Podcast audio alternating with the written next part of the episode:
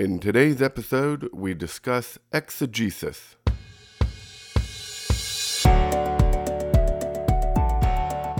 In our churches, we love to use big words.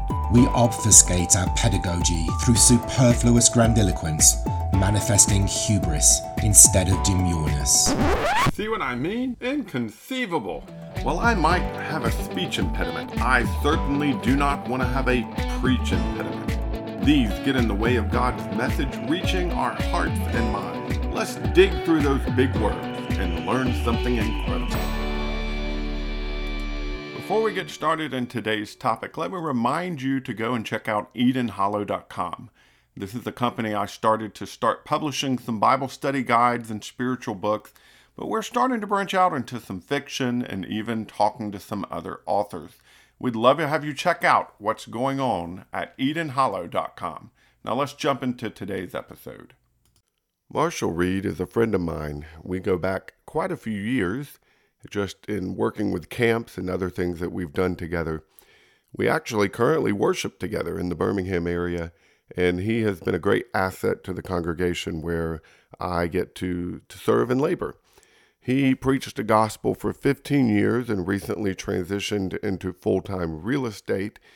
Uh, but he is an excellent student of the Bible and somebody who truly loves digging deeply into God's Word.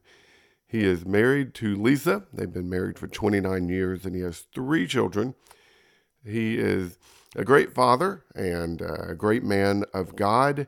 And I think you'll appreciate the things he has to share with us today about exegesis. Let's jump right in. We're going to be talking about exegesis. And that is one of those words that is not used in everyday language. So let's go ahead and start with a definition. How do you define exegesis? So I'm not a Greek scholar, but uh, it does come from the Greek, and I think everybody would recognize the prefix of that word ex. Uh, we see it in, for instance, our word exit or exodus has to do with coming out to to lead out to get something out of something else. Um, and so exegesis, as it applies to uh, writings, not just scripture, but any writing, is the uh, is a explanation of or interpretation of a text. And so you're trying to get everything you can out of that text. That is contrasted with another word that's similar, also has a Greek background to it called eisegesis, E I S E G E S I S, I believe is how it's spelled. Mm-hmm. And uh, so that eisegesis is the opposite of exegesis. That's where you read into the text an interpretation or presuppositions, things of that nature. What's not actually there, you're putting stuff in. And so I believe it's helpful that we talk actually about both of those and distinguish that because what we're going to be talking about is the issues that come with exegesis or how to do exegesis well. And in order to talk about that, you got to talk about eisegesis. Yeah. What we want to know when we read scripture is we want to know what the author's intent was. We want to know what the author's meaning was. We want to know what their point was that they were trying to make. And it is absolutely true, though, that every single person that is reading a text of any kind, especially when it comes to scripture, is going to come to that text with some kind of background. Some it may be very minimal.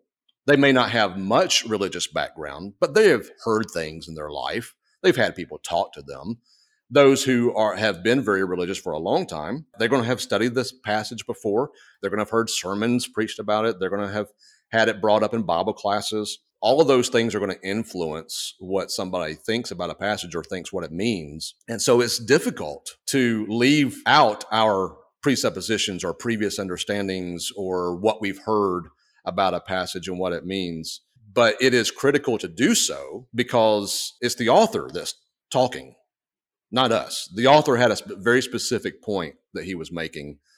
And so it is it behooves us and it is our job to find out what that is. Mankind always changes their views. And like you said, society changes. Well, what standard are they using? They're using man's standard. And everybody has different opinions about what is right and wrong when you are only talking about human wisdom and human morals and what is acceptable in a society. We're talking about a document or a collection of documents that comes from a higher power, from a higher place, something that is that is not human wisdom, but rather heavenly wisdom. It comes from the ultimate being. And he is the only one that has the right, as the creator, as the Almighty, to be able to say what he means and what he wants and whether it's for all time or not. And so it's a completely different standard. Hebrews 4 about being living and breathing and, and so forth, I would say certainly does not mean that it can be changed at mankind's whim and as culture changes, but rather it is something that is not a dead document. It is still applicable. It is still working in us. It is still uh, exactly what we need. It's still a valid um, valid set of, of laws and uh, concepts and, and principles that he expects us to live by. So when you compare man's wisdom and what man thinks is right, that's always going to fluctuate. God, though, never changes. And what he said at the beginning is still true today. Okay.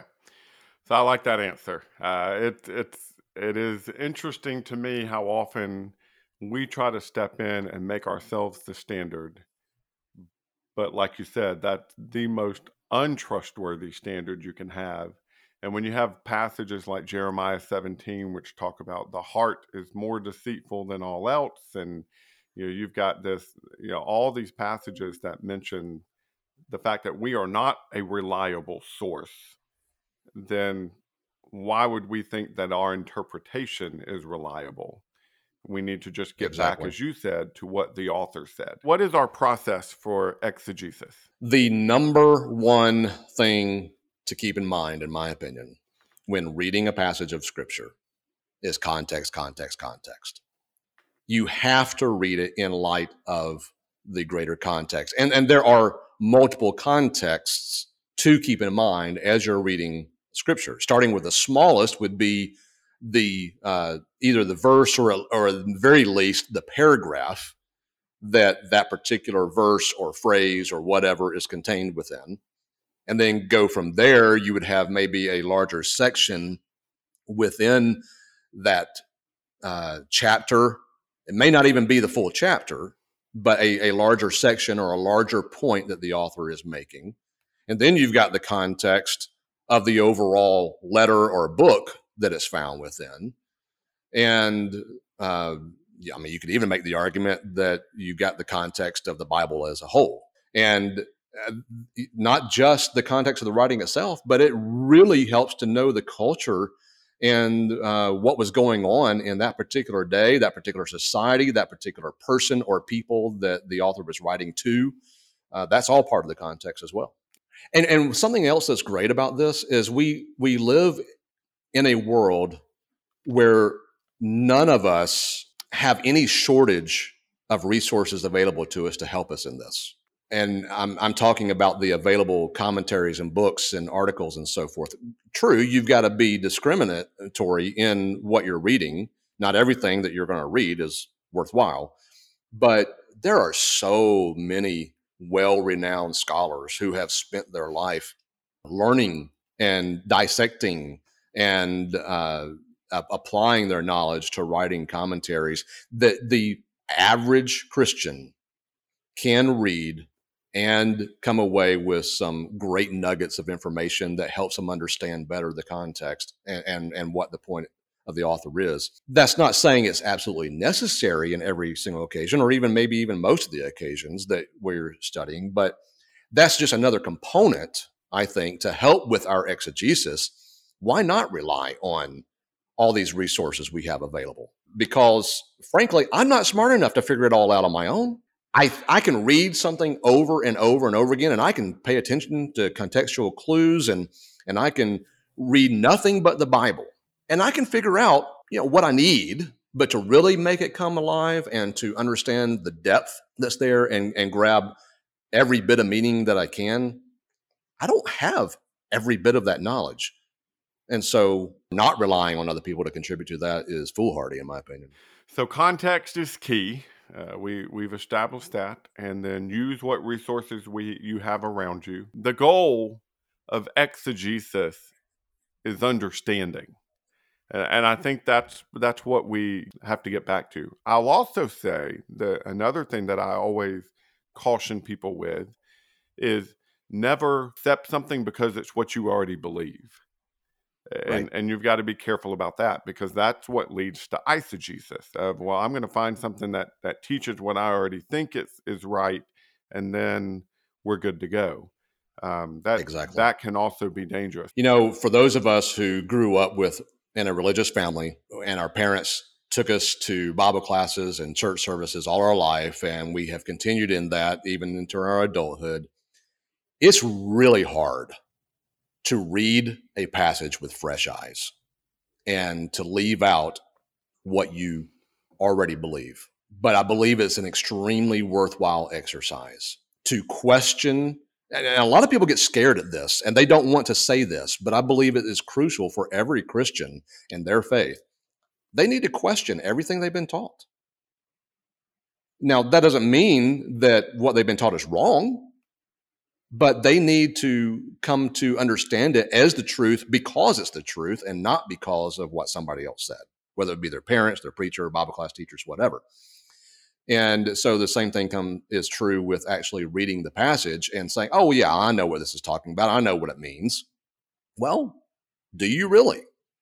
You know, take take a fresh look at it and look at it with critical eyes and with that context in mind and read other sources. And I can almost guarantee that there will be a lot of times that you will see stuff you've never seen, or you will reverse what you think a passage means based upon that extra study, based upon those extra critical eyes, and uh, realize, oh, I had it wrong all along.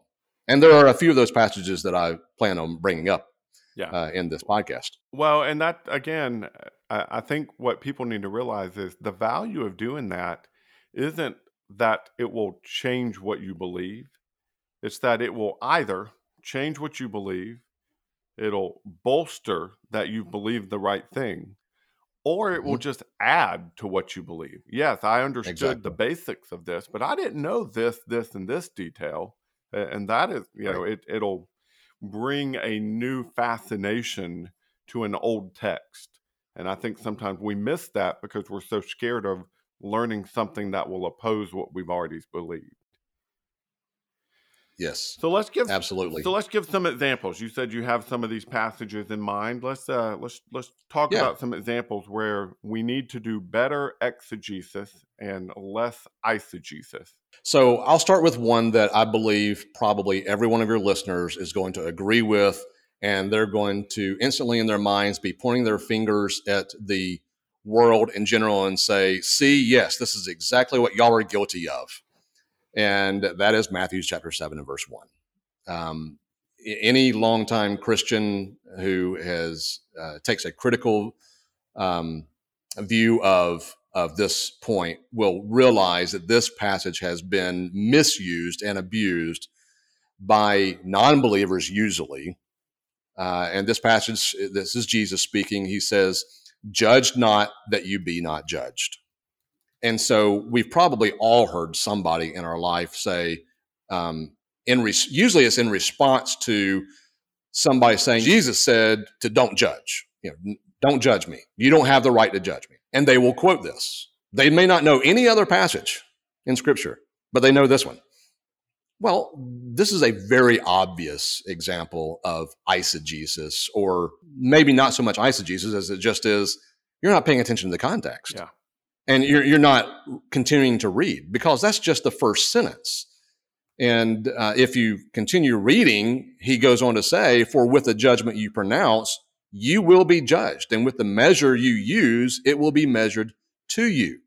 And then he uses the illustration about if you've got something in your eye and you're trying to take out something that's in somebody else's eye, how can you do that? You can't even see yourself. So, how can you take something else out of somebody else's eye. So the point is not don't judge, it's be careful with your judgment and take a look at yourself first. Another one would be Matthew 27 46. and this isn't the only verse that contains this, but we'll just use Matthew's account. But in Matthew 27 and 46, Jesus is on the cross, and says, About the ninth hour, Jesus cried out with a loud voice, saying, Eli, Eli, Lama Sabachthani, that is, My God, my God, why have you forsaken me? And there are many Christians, and I, myself included, er, in my early days, that believe that that basically Jesus was indeed forsaken by God. And and part of this goes or part of the reasoning for this interpretation is that you know Jesus took on the sins of the world and God cannot condone sin, he can't even look upon sin. Yes, your eyes are too pure to behold evil. So you have Jesus saying, "Why have you forsaken me?"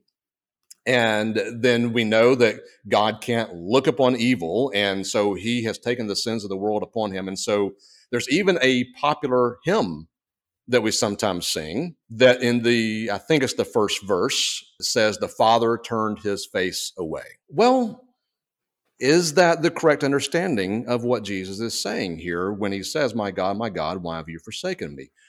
Part of good exegesis is when you see somebody in the New Testament quote something from the Old Testament, then go back to that Old Testament passage and read it in its entirety.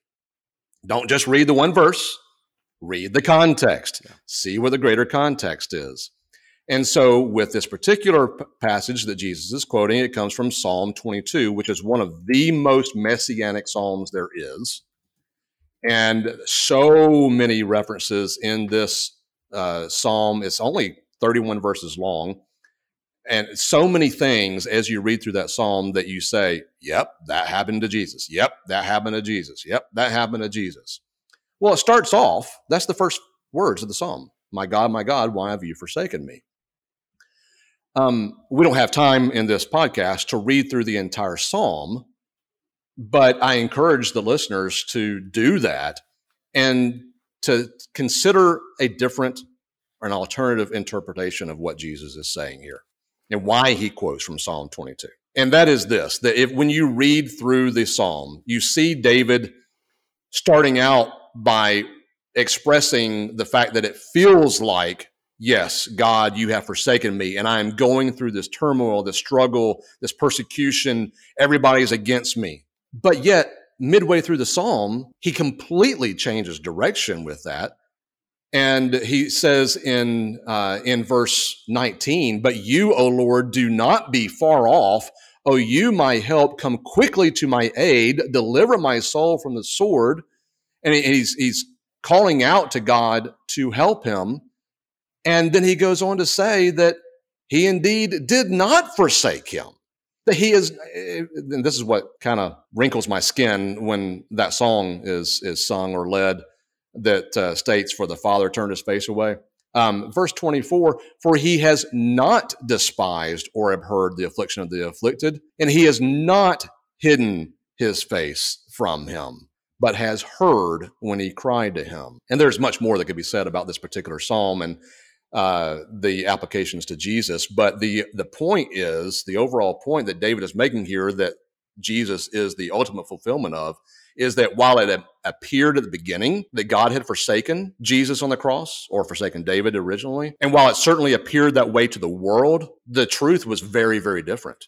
God never did forsake David. He never did forsake his son Jesus on the cross. He was there and he was offering that help. And so when Jesus quotes from Psalm 22 and verse 1, I believe that what he's doing is he's trying to call people's minds to the entire psalm, not just that first verse, but to point out, I am the fulfillment of this psalm of David. And when you read through that, you can see that that's exactly the case because, again, so many uh, shadows and images there in that psalm did uh, or was fulfill, fulfilled in Jesus. And even the very last verse of that psalm, uh, they shall come and proclaim his righteousness to a people yet unborn, that he has done it. Almost the exact same wording as what Jesus said on the cross when he said, It is finished, it is done. Marshall and I had the opportunity to dig into several other examples where exegesis has gone wrong, but unfortunately, because of the time of these episodes, I could not include them. The goal of our Bible study is understanding, and exegesis is definitely the best way to do that. Dig into that context. Make sure that what we are understanding is what the text actually says and not what we want it to say. It is so easy to be dishonest with ourselves and with the Word of God, and we have to take extra measures in order to make sure we are doing our study the right way. I hope this episode has been helpful to you, challenged you in some way. Maybe it will give you some tools you need in order to study the Bible better yourself. If it has been helpful, share it with others and let us know what we can do to serve you better. You can find us at preachimpediments.com and you can find past episodes of our podcast where we've discussed other words and trying to make them simple to understand, even though they are sometimes complicated words. Until next time,